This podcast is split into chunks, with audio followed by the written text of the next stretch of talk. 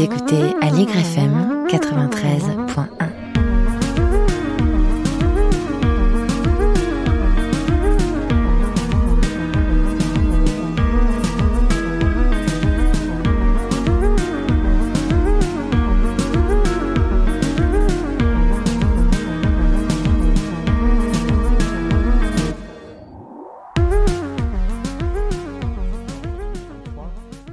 sur Aligre FM et je suis ravi de vous retrouver pour ce deuxième épisode de Quoi de neuf en histoire. Je m'appelle Rassan Moubarak et dans cette émission, je reçois des historiennes et des historiens à l'occasion de la sortie de leur dernier livre. Je vous propose aujourd'hui de revenir une trentaine d'années en arrière. Nous sommes le 22 mai 1985. Le journaliste Jean-Paul Kaufmann et le chercheur en sociologie Michel Seurat sont enlevés juste après l'atterrissage de leur avion à Beyrouth, au Liban. Ils rejoignent alors Marcel Fontaine et Marcel Carton, tous deux fonctionnaires du ministère des Affaires étrangères enlevés deux mois plus tôt. C'est la fameuse affaire des, otages du Liban, et malheureusement d'autres suivront en 1986. Un mouvement inédit de soutien est organisé en France par Joëlle Brunery, gynécologue, l'épouse de Jean-Paul Kaufmann. Une mobilisation médiatique, artistique et politique qui, trois ans durant, ne va cesser d'alerter l'opinion publique. Ces événements vont bien évidemment secouer la famille du journaliste, son épouse et ses deux enfants. Et c'est ce récit qui inscrit un destin familial dans une France des années 80, gouvernée par la gauche mitterrandienne, qui est au cœur du livre, écrit par celui qui est mon invité aujourd'hui, l'aîné des fils Kaufmann, Grégoire Kaufmann. Bonjour Grégoire Kaufmann. Bonjour. Vous êtes historien, spécialiste des 19e et, 22, et 20e siècles, enseignant à Sciences Po Paris. Vous avez notamment publié une biographie d'Édouard Drummond, l'homme politique anti-Dreyfusard et antisémite, qui a remporté le prix du Sénat du livre d'histoire en 2007.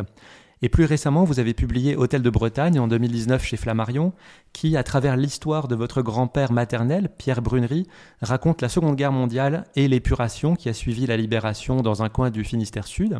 Et aujourd'hui, vous publiez un autre récit qui entremêle la grande histoire et celle de votre famille. Il s'agit de l'enlèvement, toujours aux éditions Flammarion. Quel a été le point de départ de votre replongée dans cette histoire à la fois familiale et française?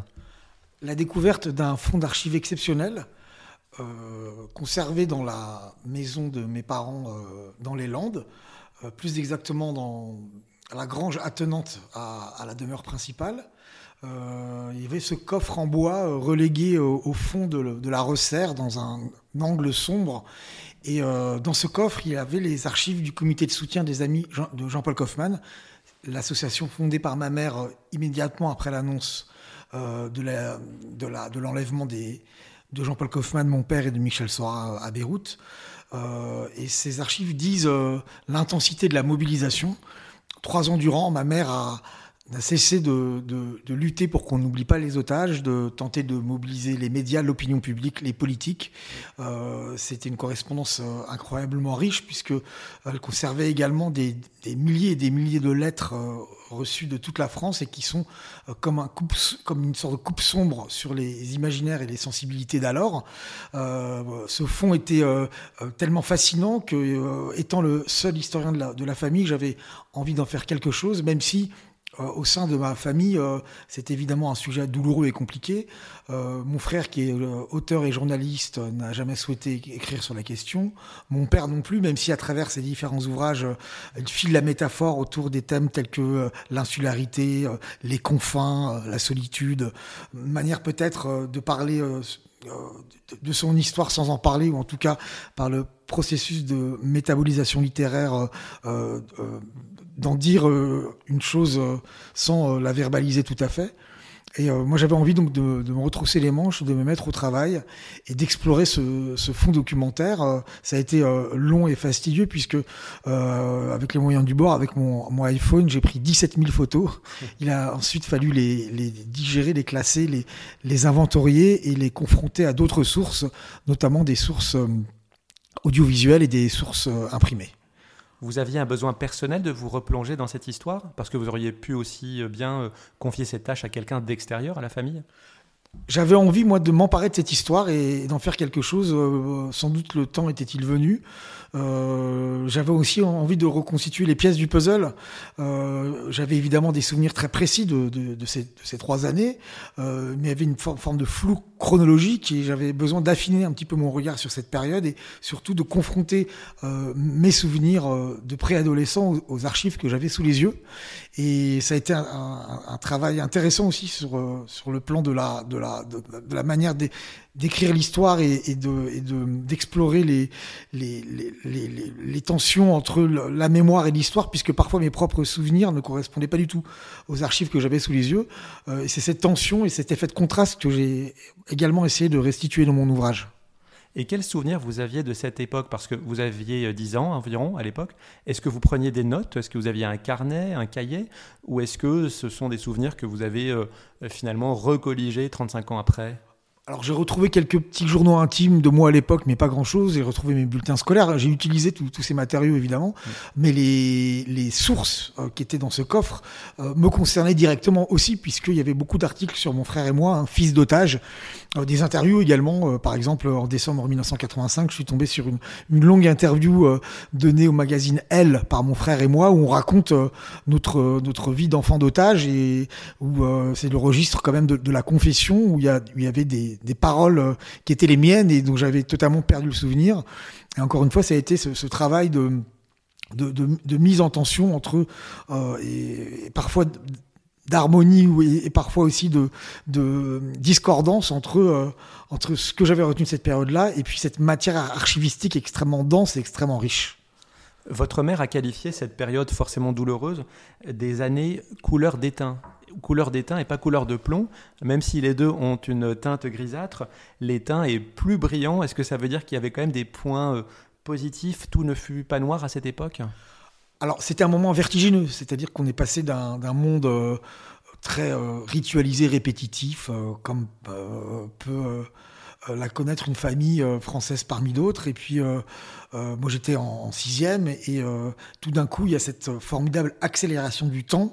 Euh, il y a ces, ces, adultes en, pleine fièvre, hein, saisis par, par la douleur et par l'angoisse aussi. Il y a ces, ces flashs d'infos, ces, téléphones qui crépitent en permanence et, ce monde d'adultes quoi, frénétique qu'on avait sous les yeux. Et tout d'un coup, il y a eu cette, ce moment de bascule en, entre la vie d'avant et la vie d'après. Alors non, je garde pas de bons souvenirs de cette période. Hein, je pense que je n'en garde aucun.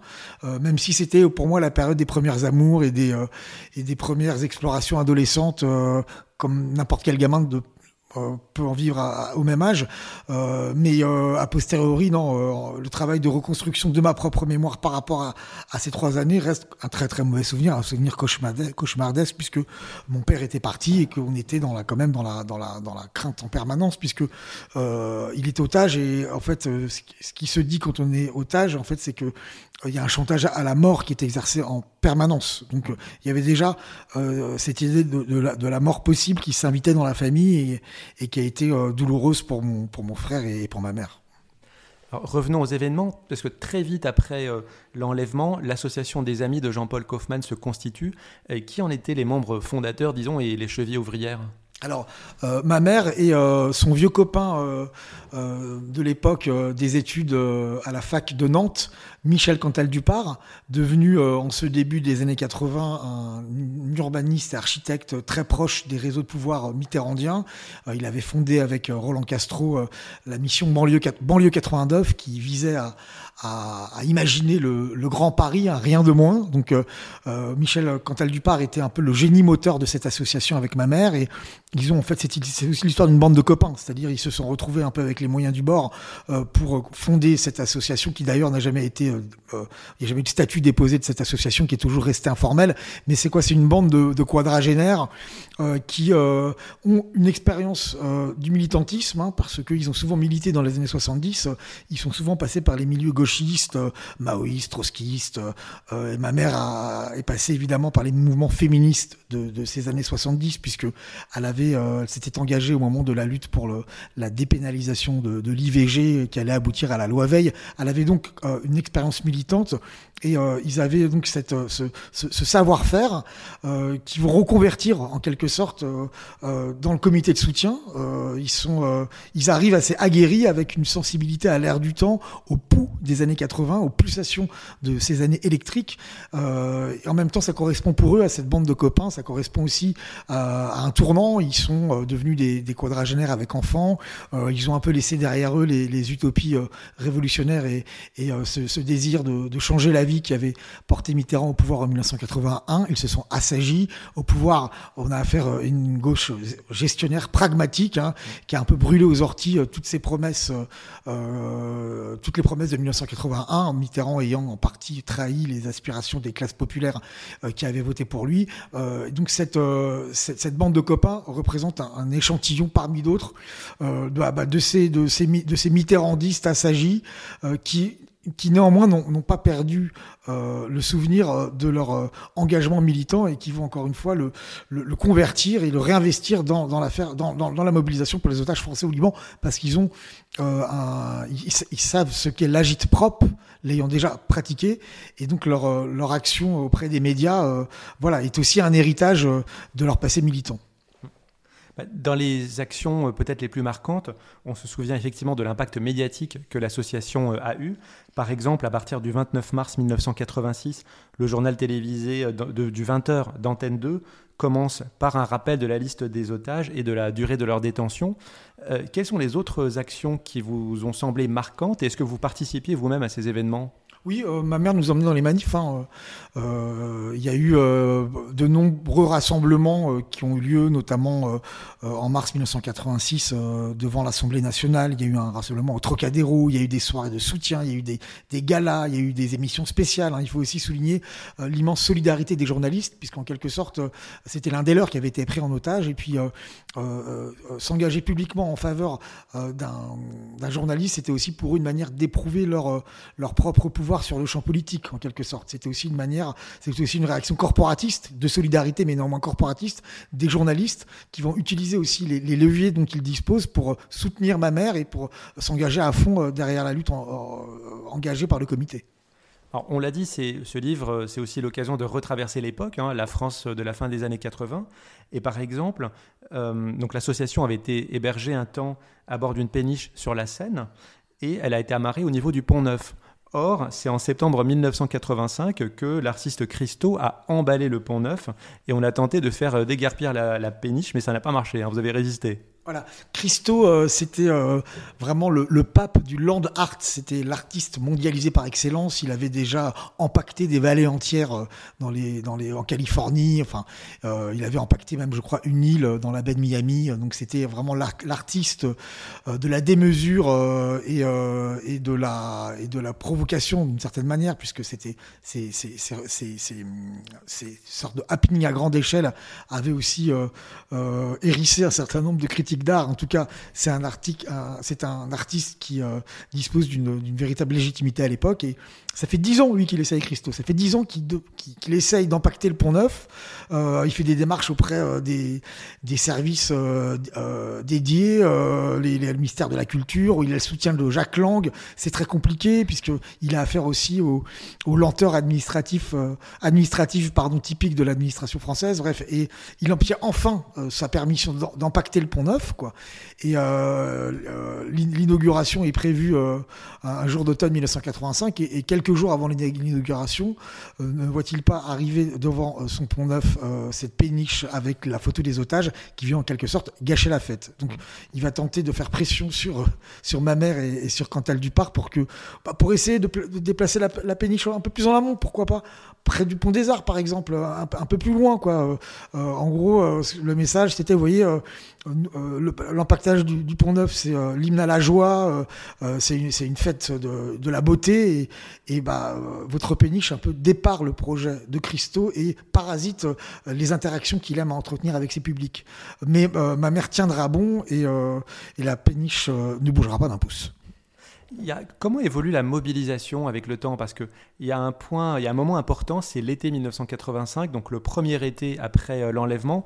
Euh, comment se passe la rentrée? Est-ce que vous trouvez que les gens commencent à se lasser ou est-ce que vous arrivez à relancer la machine? Jusqu'au début de l'année 1986, euh, il y a encore cet élan de solidarité qui, euh, qui est présent. Euh, il y a une mobilisation des médias qui ne faiblit pas ou peu, même si on, a, on, assiste à un pourrissement du dossier parce qu'on a peu de nouvelles et que bah, les otages, on ne sait pas ce qu'ils sont devenus. les services du ministre des Relations extérieures de l'époque, Roland Dumas, bercent ma, ma, ma, mère de, de, vagues promesses. Mais il y, il y a cet élan qui ne faiblit pas. Simplement, à partir de l'annonce de la mort de Michel Seurat en mars 1986, on assiste à un véritable tournant dans l'affaire, puisque euh, le parti pris de ma mère était de dire euh, parler des otages, c'est protéger leur vie, euh, rendue ainsi plus précieuse qu'un diamant, c'est son expression à l'époque. évidemment, parler des otages, ça fait le jeu des ravisseurs, ça en fait une monnaie d'échange plus précieuse, ça elle en était consciente, mais en même temps, le silence mène au fatalisme et à l'oubli, et donc le parti pris de, ma mère, c'est l'engagement a été de faire qu'on ne les oublie jamais et qu'on en parle, même si euh, elle était critiquée, mais déjà, déjà à l'époque euh, euh, du printemps 85, il était 85, mais majoritairement, ces relais, la presse, les politiques la, soutenaient. À partir de la mort de Michel Seurat en mars 86, tout d'un coup, eh bien voilà, on envoie des, photos de Michel Seurat dans son linceul euh, les ravisseurs annoncent l'avoir exécuté. On saura bien plus tard qu'en fait, il n'a pas été exécuté, mais qu'il est mort de maladie en détention. Il n'en reste pas moins que ces, images sont d'une extraordinaire brutalité.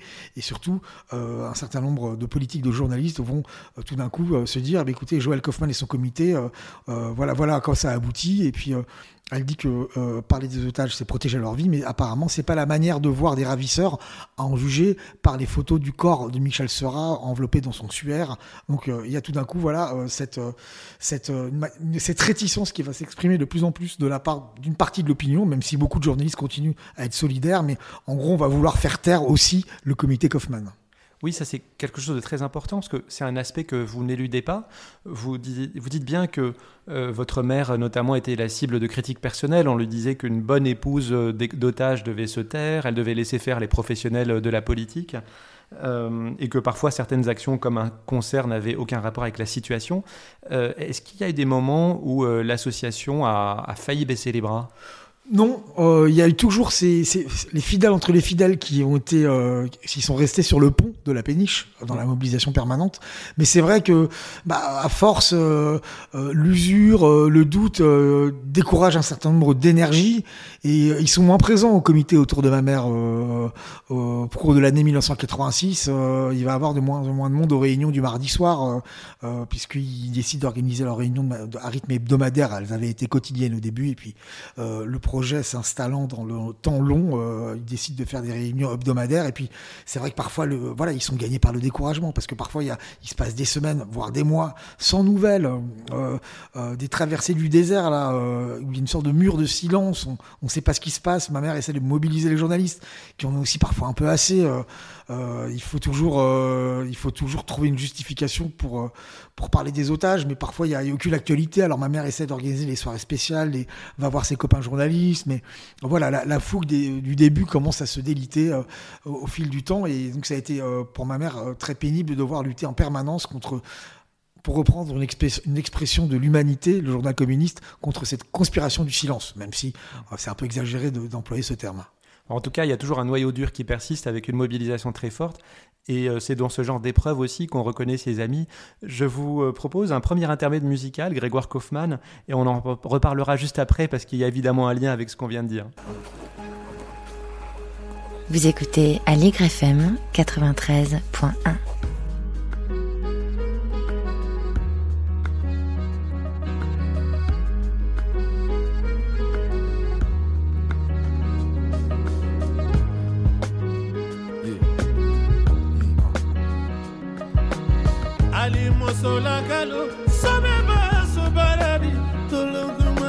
Le monde est violent, se vide du vivant, les gens un cran rivés sur écran, hypnotisés comme des morts vivants. Mutant dépités, déportés sur bateau, des maths et pétrifiés devant la défaite annoncée. Les yeux violets d'images vilaines devant ta variée l'âme délavée dans la lessiveuse de billets. Chaque jour qui vient, un nouveau phare s'éteint et rejoint le chemin qui mène à l'autoroute des pantins. Des humains, des humains, des humains, des humains, des humains, des humains déshumanisés. Des humains, des humains, des humains, des humains, des humains, des humains tétanisés. Des humains, des humains, des humains, des humains, des humains, des humains déshumanisés. Des humains, des humains, des humains, des humains, des humains, des humains tétanisés. Nos vies avalées dévaluent au gré des marées qui ramènent les corps sur les barbelés.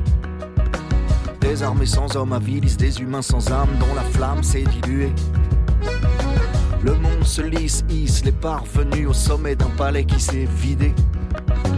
Des humains désœuvrés amassés dans l'impasse face au gouffre qui s'ouvre sous nos pieds. Des humains, des humains, des humains, des humains, des humains, des humains déshumanisés. Des humains, des humains, des humains, des humains, des humains, des humains tétanisés. Des humains, des humains, des humains, des humains, des humains, des humains. Des humains, des humains, des humains, des humains, des humains, des humains tétanisés. les femmes là.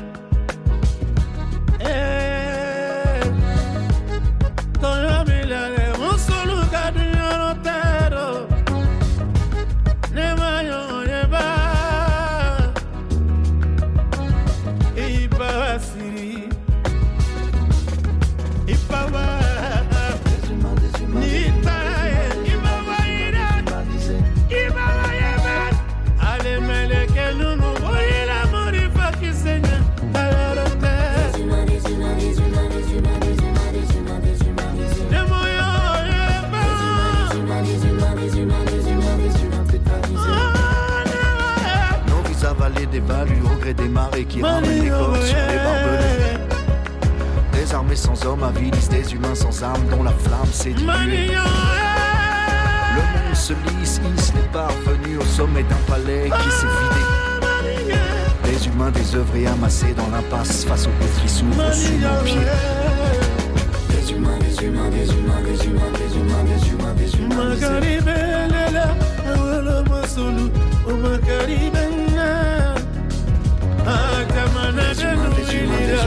anneciğim, anneciğim, anneciğim, anneciğim, anneciğim. Lunlara, tajama beğenire. Ame bir sura, beğenire. Anneciğim, anneciğim, anneciğim, anneciğim,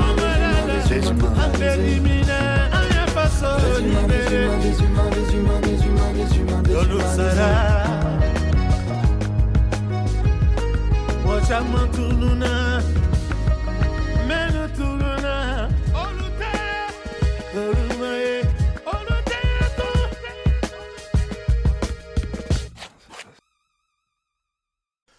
Nous sommes toujours avec Grégoire Kaufmann pour son livre L'enlèvement aux éditions Flammarion. Le morceau que vous venez d'écouter s'intitule Des humains. Il est chanté par Erwan avec en featuring Salif Keita. Grégoire Kaufmann, vous avez reconnu, j'imagine? Oui, évidemment. Euh, Erwan, d'ailleurs, est un personnage de mon livre. Euh, parce que ce livre raconte aussi des histoires d'amitié. Bah, le comité de soutien, c'est une formidable histoire d'amitié. Et puis moi, j'essaie de faire revivre, aussi euh, mes souvenirs d'adolescent. Donc, je, mets parfois en scène euh, euh, mon entrée euh, au collège Henri IV ou bien mes, mes premières booms, mes premières amoureuses. Ça aussi, c'était un parti pris pour essayer de montrer que voilà que bah, malgré tout, mon frère et moi on continuait à vivre et on avait les questionnements, les fougues, les emballements, les déceptions de d'enfants de, de, de, de 12-13 ans, quoi. Voilà. Et donc, en même temps, il y avait quand même quelque chose de saisissant entre la, violence de la situation et puis cette obligation de respecter la vie scolaire, euh, la discipline de ce fameux collège Henri IV qui était euh, euh, connu pour son entre-soi assez élitiste, hein, puisque il y avait dans cet établissement un certain nombre d'enfants de, politiques, de, stars de la télévision, d'artistes célèbres. et ma mère profite de la situation pour nous faire inscrire mon frère, et moi dans ce collège, en, en arguant auprès du rectorat du fait que on méritait en tant que fils d'otage d'avoir une une scolarité apaisée dans un environnement de saine émulation. Donc, euh, on débarquait de notre port de Vanves et, Et ouais, il y a cette rentrée dans, dans, ce collège. Hein, c'était c'était par effet de, de contraste assez difficile pour moi en tout cas. Et puis c'est vrai que dans la cour de récréation, mon, mon, premier grand copain et vrai copain, et ça allait rester près de 40 ans plus tard, c'est toujours mon meilleur ami, Erwan, qui était lui-même un peu perdu dans cet univers. il, il arrivait de Vitry. Euh, son père euh, était une grande star de la télé des années 1980, hein, Pierre-Luc Séguillon, qui était d'ailleurs lui-même euh, investi dans le comité de soutien auprès de ma mère. Donc il y avait aussi cette situation étrange de moi, collégien, assistant à cette porosité permanente entre, les, entre le monde des enfants et, l'univers des personnalités publiques sollicitées par ma mère pour s'engager dans le soutien aux otages français au Liban. Mmh. donc il y avait, il y avait voilà, c'était, c'était, c'était parfois pénible à, supporter pour, pour mon frère et moi. Euh, mais bon, Erwan, euh, voilà, mon père a été libéré et Erwan est resté mon grand copain. Il est devenu un, musicien de, de talent puisqu'il a fondé avec euh, Fixie le groupe Java. il a fait aussi pas mal d'albums en solo et ensuite Soviet Suprême. Il a commencé un petit peu par faire du, du, rap musette, hein, même s'il aime pas trop cette expression. mais c'est un, un chanteur percutant, plein de verve, et surtout c'est un, véritable poète. C'est-à-dire euh, les, textes sont très beaux, souvent très drôles. Euh, il a cette faculté, euh, voilà, de, faire vivre les mots avec cette, ce, débit très particulier qui n'appartient qu'à lui. Et pour moi, c'est après il a évidemment aussi vendu pas mal d'albums, fait beaucoup beaucoup de concerts. Il est tout le temps sur la route pour aller faire des concerts. Euh, et euh, ça a été, euh, et ça reste pour moi l'un des l'un des grands grands grands chanteurs aujourd'hui. Bah, les textes sont très beaux et les clips sont très drôles aussi. Donc à, à voir. vous parlez de la sphère publique dans laquelle vos parents évoluaient, donc un milieu d'intellectuels, d'artistes, de journalistes, de gauche essentiellement. Est-ce que vous aviez quand même des soutiens à droite? Oui, oui, tout à fait. Euh, l'un des premiers, enfin l'un des principaux soucis de ma mère et l'un des impératifs qui était celui du comité de soutien, c'était bah, euh, de se distinguer aussi par une volonté d'ouverture et d'œcuménisme. Hein. Il fallait pas s'adresser uniquement à la gauche, mais montrer que la cause des otages pouvait réunir toutes les sensibilités politiques. Donc il y a eu des soutiens très précieux à droite, hein, euh, notamment Jacques Chaban-Delmas, hein, ancien premier ministre et maire de Bordeaux à l'époque, Jacques Toubon, qui était l'un des lieutenants de Jacques Chirac, même Gérard Longuet, qui était euh, après l'arrivée de Chirac à Matignon, le ministre des, télécommunications, et qui va euh, euh, régler la facture de téléphone du comité de soutien, qui était très très élevée, puisque le comité ne cessait de passer des, coups de fil à Beyrouth. Donc il y a, voilà, il y avait ces gestes comme ça, ces petits gestes parfois symboliques, mais là c'était un réel soutien financier de la part de, de Gérard Longuet, qui manifestait ainsi sa solidarité. Donc il y a eu aussi beaucoup de soutien à droite, hein. mais il y avait également parallèlement à ça des, des arrière-pensées politiques, et puis tant la gauche que la droite ont tenté d'instrumentaliser à leur profit le dossier des otages euh, avec euh, une forme de cynisme et de machiavélisme qui, euh, avec le recul du temps, ne contribue pas à donner une image très très noble de la politique, hein, puisqu'il y a eu aussi cette volonté de la part des, ravisseurs de, de, de, jouer sur les compétitions internes à la, à la politique française. Et le dossier des otages a été, encore une fois, et pour la droite et pour la gauche, euh, utilisé comme arme politique face à l'adversaire. Vous faites référence, j'imagine, aux élections législatives de mars 1986, remportées par la droite, et après Jacques Chirac est nommé Premier ministre par Mitterrand. Euh, est-ce que vous avez remarqué une différence de traitement politique et de résultats euh, entre la gauche et la droite? Alors, c'est intéressant de noter que quelques semaines avant l'élection législative, il y a tout un, faisceau d'indices qui, tend à, démontrer que euh, la droite euh, qui, allait arriver au pouvoir, hein, parce que tous les sondages la donnent gagnante, euh, envoie des émissaires pour négocier avec les représentants des ravisseurs, c'est-à-dire l'Iran, puisque mm. en fait c'était derrière le Hezbollah libanais, il y avait le pouvoir des, des, des, des, mollahs iraniens. Euh, il y a des émissaires euh, qui sont envoyés par, euh, par Jacques Chirac pour négocier avec l'Iran, pour faire pour schématiser. Oui, parce que ceux qui revendiquent officiellement l'enlèvement, ça s'appelle l'organisation du djihad islamique, mais c'est un paravent pour le Hezbollah et donc évidemment au Téhéran. L'organisation du djihad islamique, en fait, c'est la, la, la, cellule secrète et le bras armé du, du, du Hezbollah hein, dans, les, dans, dans, le maquis des différents groupes concurrent au sein même du Hezbollah, le djihad islamique, est, est vraiment connu pour ses opérations commando. C'est l'organisation terroriste du, Hezbollah qui organise des, attentats suicides, qui prend des otages, etc. Et qui, frappe aussi Paris, puisqu'il y aura les attentats en 1986 qui vont euh, susciter une forme de psychose dans l'opinion. Euh, voilà, euh, là j'ai fait une, une, incise, une digression, mais pour en revenir en fait à cette séquence importante, la droite aurait fait envoyer des émissaires. Je préfère employer le conditionnel parce que les, les, archives consacrées à, ces combinaisons ne sont pas encore ouvertes et peut-être n'existent-elles pas et peut-être ne le seront-elles jamais. Et par définition aussi, ce type de tractation ne laisse pas de traces. En tout cas, euh, tout, tout, semble indiquer que la droite a envoyé des émissaires avant les élections pour dire aux, ravisseurs attendez quelques semaines, on, arrive aux affaires et, euh, et, nous on va surenchérir et, et vous aurez bien davantage une fois que nous on arrive au pouvoir et attendez quelques temps pour les libérer parce que nous on veut en avoir en fait le gain politique quoi. Et il semblerait aussi que la gauche ait fait la même chose euh, euh, peu avant la, la, la, la, victoire de Mitterrand en 1988, il y aurait eu des émissaires envoyés par la gauche, encore une fois, ça encore du domaine des hypothèses, pour dire aux ravisseurs exactement la même chose. Attendez encore quelques semaines, on va gagner les, les élections. On n'a pas envie que la droite euh, euh, euh puisse se prévaloir de, de, ce succès, la libération des otages, avant, avant l'élection. Attendez oui, que, que Mitterrand soit élu. Quoi. Aligre FM 93.1. Oui, parce que votre père sera libéré le 4 mai 1988, et c'est quatre jours avant le second tour de l'élection présidentielle. Euh, D'ailleurs, des polémiques ont éclaté, alors bien plus tard, sur les contreparties éventuelles à cette libération. Qu'est-ce qu'on peut en dire aujourd'hui de manière euh, factuelle? J'en parle très peu dans mon livre parce qu'en fait, je, n'en sais rien. Et encore une fois, euh, il s'agit, enfin, ça relève du domaine des hypothèses. Euh, il y a eu évidemment des concessions qui ont été faites par rapport à l'Iran. Il y avait un certain nombre de, contentieux, notamment la dette Eurodif. Euh, il y avait bah, évidemment le soutien de la France au régime de Saddam Hussein et parce qu'on était en pleine guerre Iran-Irak. Donc, il y avait également l'affaire du commando qui avait tenté d'assassiner l'ancien premier ministre du Shah d'Iran, Chapour Bakhtiar. il y avait comme ça toute une série de, dossiers qui parasitaient la relation franco-iranienne et, euh, et, et, le dossier des, les prises d'otages étaient un moyen pour l'Iran de faire pression sur le gouvernement français sur précisément sur ces dossiers-là.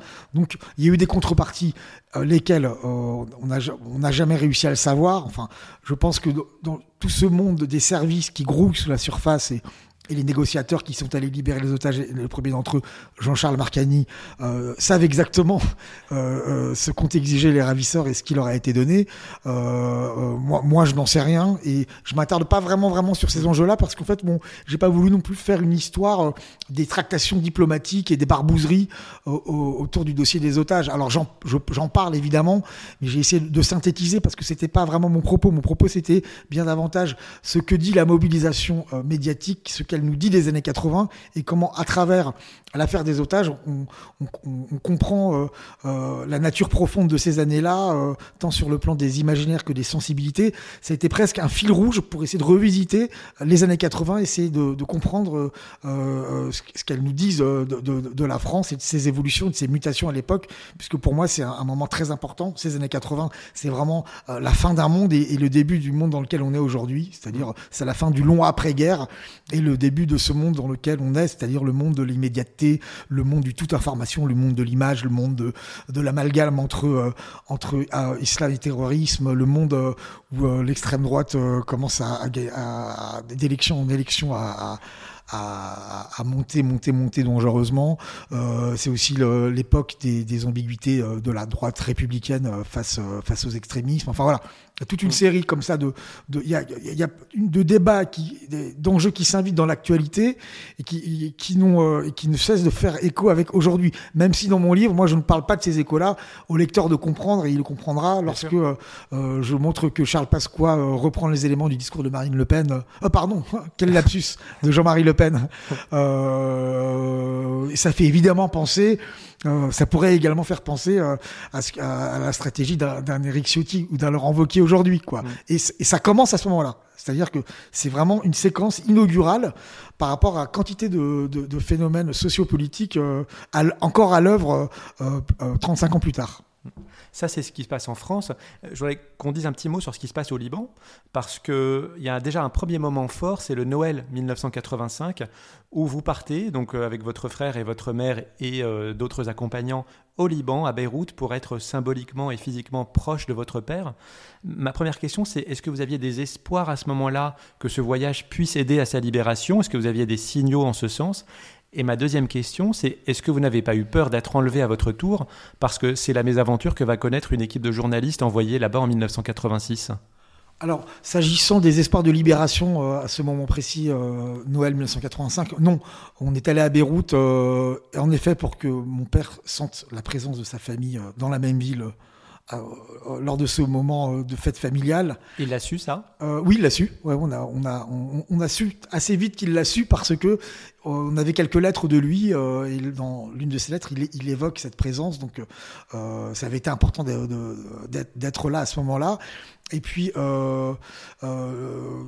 S'agissant de la, du risque d'enlèvement, en fait, le, le, déplacement avait été euh, euh, préparé dans les moindres détails. Euh, on était d'ailleurs sur place, entouré, protégé par les, gros bras du, du mouvement Amal, qui étaient les chiites modérés, qui d'ailleurs avaient aussi des liens avec le Hezbollah. Mais il y avait, il y avait ces, ces, ces, hommes en armes en fait qui, qui nous suivaient à chaque déplacement, et, et encore une fois aussi les services français qui avait fait en sorte que tout ça soit, soit bien sécurisé. Hein. Alors c'était en, fin 85.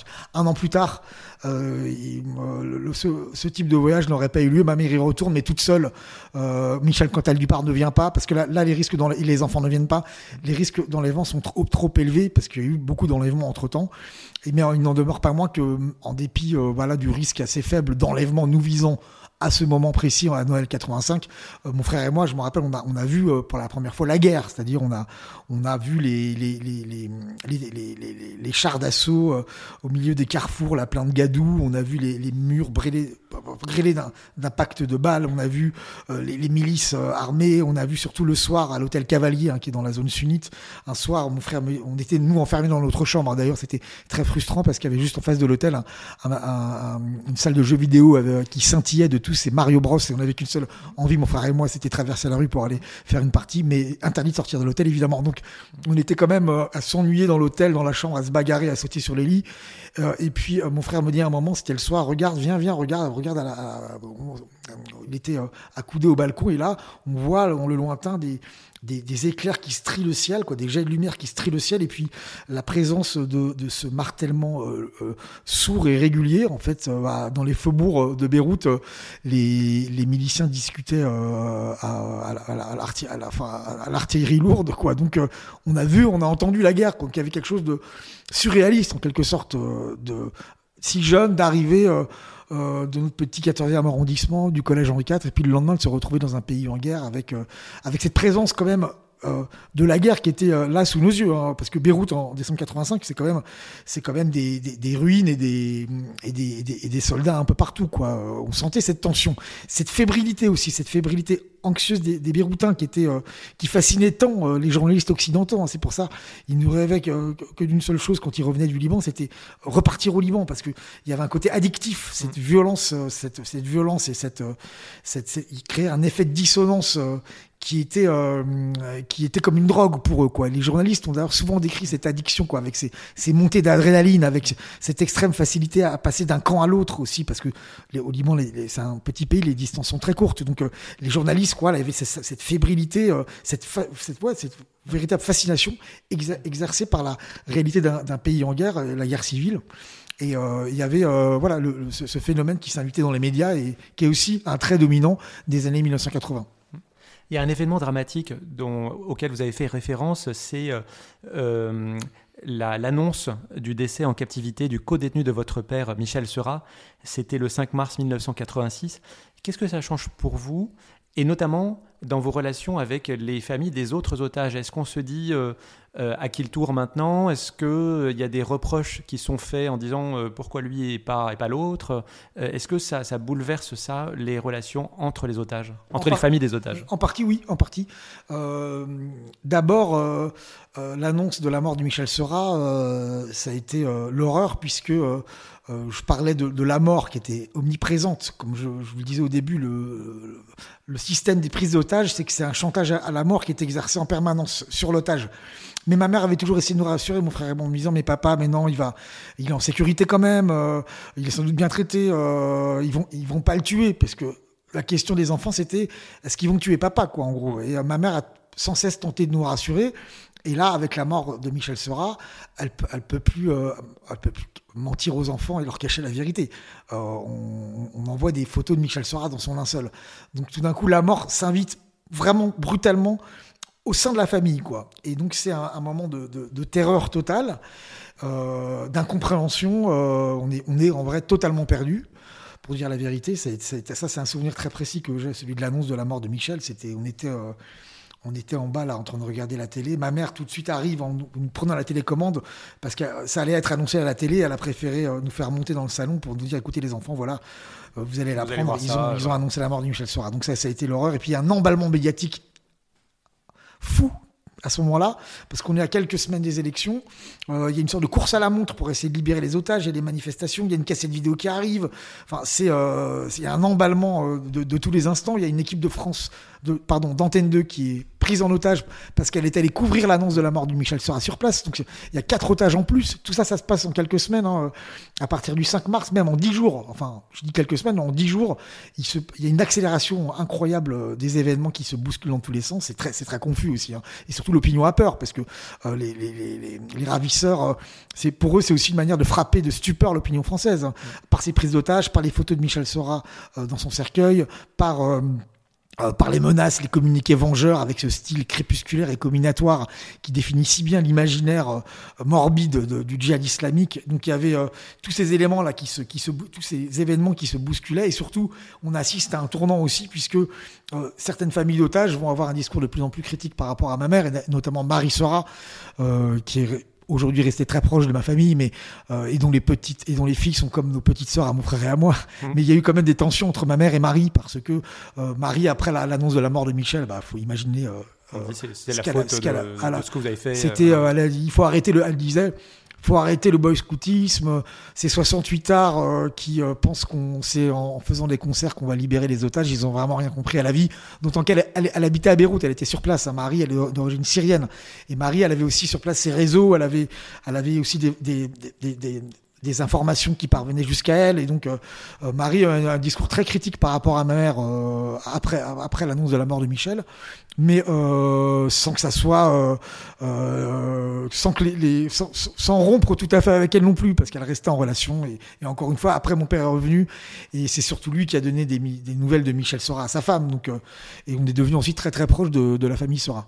Oui, parce que ce qu'on a su après, c'est qu'il serait mort peut-être de, maladie, et euh, d'ailleurs son corps a été enfin, retrouvé, j'allais dire, mais en tout cas euh, euh, quelques années après, 2005 ou 2015, j'ai plus la date en tête. Je ne veux pas dire le bêtise, je l'ai dans mon bouquin, je mm. crois que c'est 2004. Euh, peut-être que je me trompe, hein, j'ai plus mm. le livre, j'ai plus la date exacte, mm. euh, mais je crois que c'est 2004. c'est juste dans mon livre qui est, qui est sous mon nez, mais je vais pas l'ouvrir, ça nous ferait perdre du temps.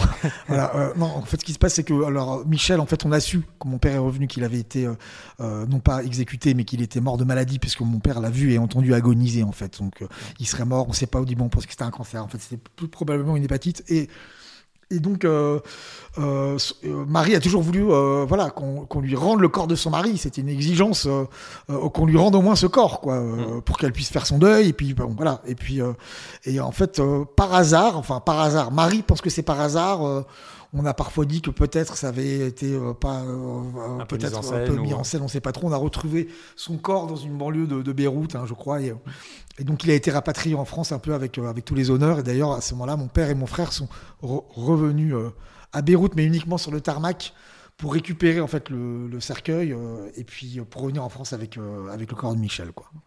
Je vous propose une deuxième pause musicale, Grégoire Kaufmann, pour écouter un autre titre d'Erwan, mais cette fois-ci avec son groupe Soviet Suprême. Alors dans ce groupe, ils sont très drôles les trois, ils sont trois. Donc il y a Erwan qui prend le surnom de Sylvester Staline. Il est entouré d'un chanteur John Lennon et puis d'un DJ, le DJ Khrouchtchev. Donc le titre qu'on va écouter, qu'on a choisi ensemble, c'est Bolchoid, tiré de leur album L'International. Et à tout de suite. Vous écoutez Allegre FM 93.1.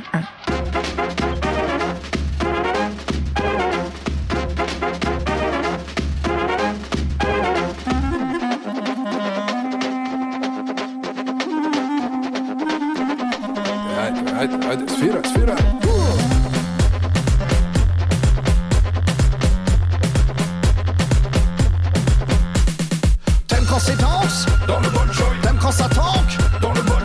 quand ça barde. Dans le Bolshoi, Jet lag.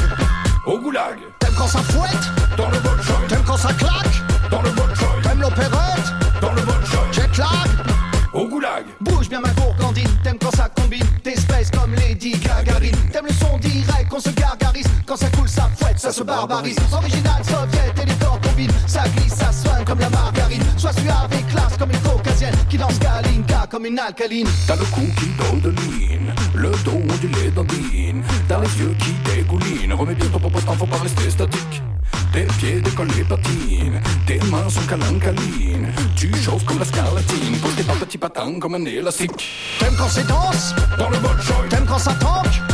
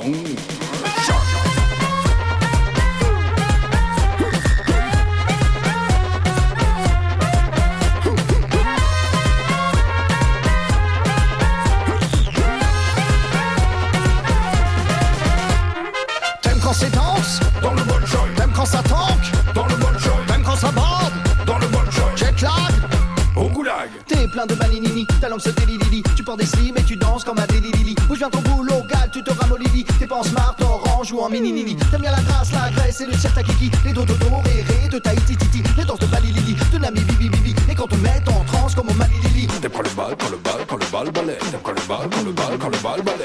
Quand le bal, quand le bal, quand le bal balai. Quand le bal, quand le bal, quand le bal balai.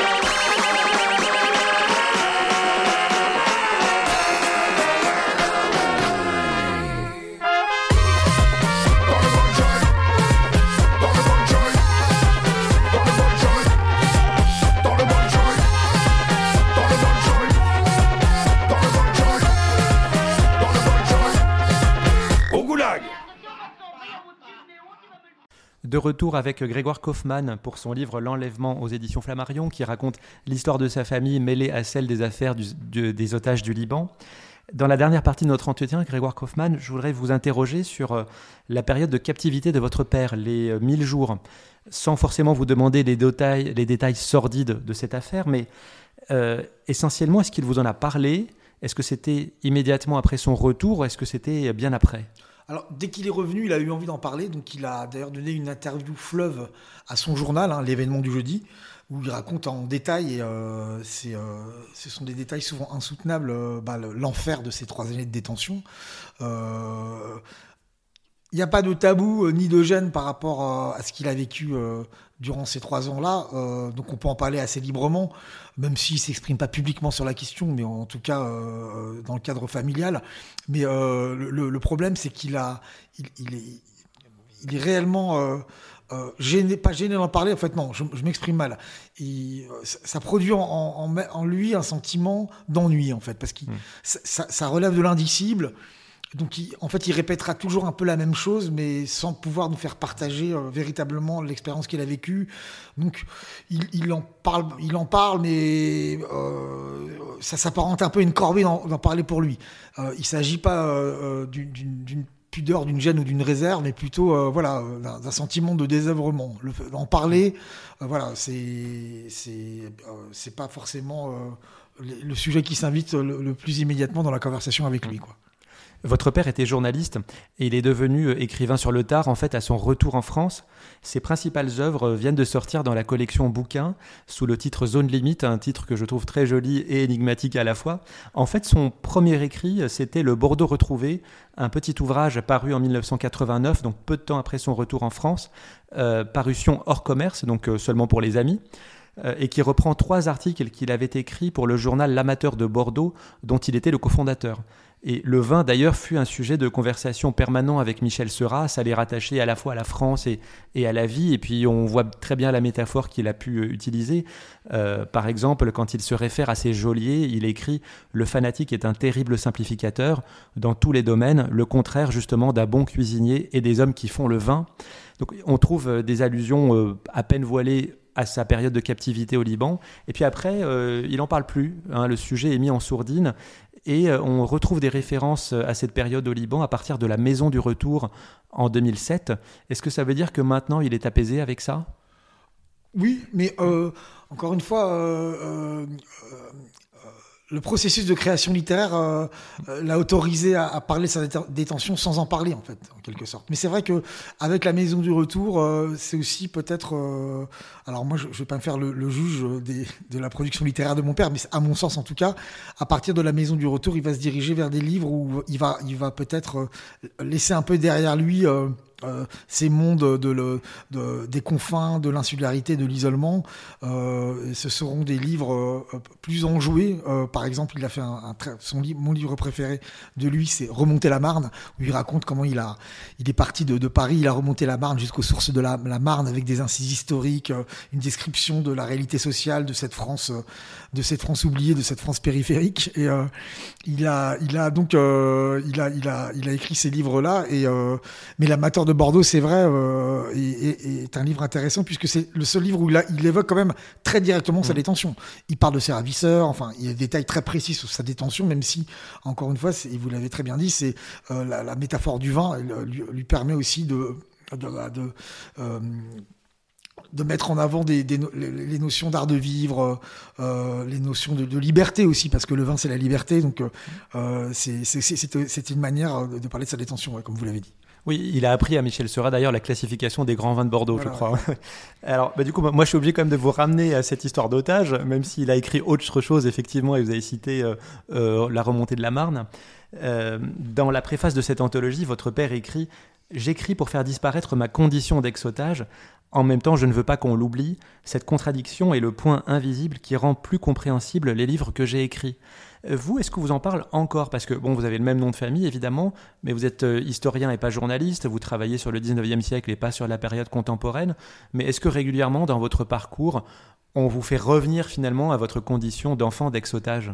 Alors, de moins en moins, parce qu'évidemment, euh, avec euh, le, les, décennies de décennie en décennie, pardon, euh, c'est une, affaire qui s'éloigne dans le temps, donc c'est un temps que les moins de 40 ans ne peuvent pas connaître. Euh, mais il est vrai que dans les années 90, par exemple, j'ai été immédiatement associé à, cette affaire et on m'identifiait comme étant le, le, fils de Jean-Paul Kaufmann, ex-otage. Alors, ça, arrive encore, hein, mais c'est très net et ça permet justement d'avoir cette dimension générationnelle, elle permet aussi de, de, savoir l'âge des gens sans qu'ils aient à nous dire leur âge, parce qu'on dit ça, il est né, euh, il est né avant, euh, avant 1985 ou après 1985. le point de départ du livre, on l'a dit au départ évidemment, euh, c'était l'été 2018 quand votre ami Yann Potin qui est euh, chargé d'études documentaires aux Archives nationales, se propose de récupérer les archives euh, et puis de, travailler dessus. Finalement, c'est vous qui avez travaillé dessus. Et vous dites en conclusion, comme une petite pique, qu'en 2023, les archives n'ont toujours pas été récupérées par les services euh, administratifs. est-ce, qu'il y a encore beaucoup de matière à faire des travaux? Oui, oui, il y a une immense matière. moi, j'ai ces, archives, on a très envie de les donner aux archives nationales précisément parce qu'on elle serait à mon avis pour les historiens euh, euh, du, du, du deuxième XXe siècle une mine d'informations avec encore une fois cette manière de comprendre les imaginaires de l'époque à travers les correspondances. C'est un fond très très riche. Et il faut j'aimerais beaucoup que les historiens s'en emparent. Euh, euh, le fond, il est prêt, il est dans la grange, dans les landes. On l'a sauvé de l'humidité et de la critique rongeuse des souris en, en le transvasant au grenier euh, sous les combles où l'aération est, meilleure et, euh, surtout euh, elles ne sont plus soumises à, l'humidité et, aux champignons et aux petites bactéries qui viennent détruire l'archive. Hein, c'est ce que m'a également expliqué Yann Potin. Donc elles sont prêtes, mais Yann Potin maintenant doit venir les chercher. Donc il a, c'est prévu, ça se fera normalement cette année, mais on n'a pas encore fixé la date. Mais il fait beaucoup de choses, mais on va on va réussir à trouver un moment. Avec quelques bonnes bouteilles à ouvrir, si je comprends bien. Notamment à, Omar Buzet, par exemple. Dernière question, Grégoire Kaufmann. Est-ce que vous êtes retourné au Liban depuis cette époque? Jamais, non, non. Hmm. C'est euh, un choix de ne pas y aller? La circonstance ne s'est pas produite ou... Euh? Moi, mon rêve, c'est d'être invité à Beyrouth pour parler de mon livre.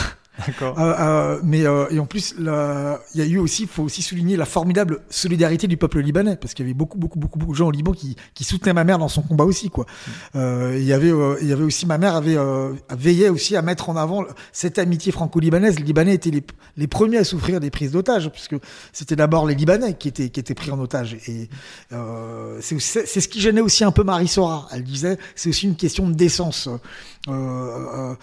Souligner l'importance des otages occidentaux tend peut-être à minorer aussi la souffrance des familles d'otages libanais sur place euh, qui retrouvaient les leurs euh, souvent euh, pieds et poings les cadavres dans la rue. Enfin, c'était quelque chose d'abominable aussi pour les Libanais, en tout cas, le souhait est lancé. J'espère que les organisateurs du salon du livre francophone à Beyrouth nous écouteront. Merci beaucoup, Grégoire Kaufmann, pour cet entretien. Je rappelle le titre de votre livre, c'est L'Enlèvement, un récit publié chez Flammarion et actuellement disponible en librairie. Et euh, quant à moi, je vous remercie de nous avoir écoutés. Je vous donne rendez-vous dans 15 jours pour le prochain numéro et je vous souhaite une bonne soirée musicale sur les antennes d'Aligre FM. Merci beaucoup. Merci.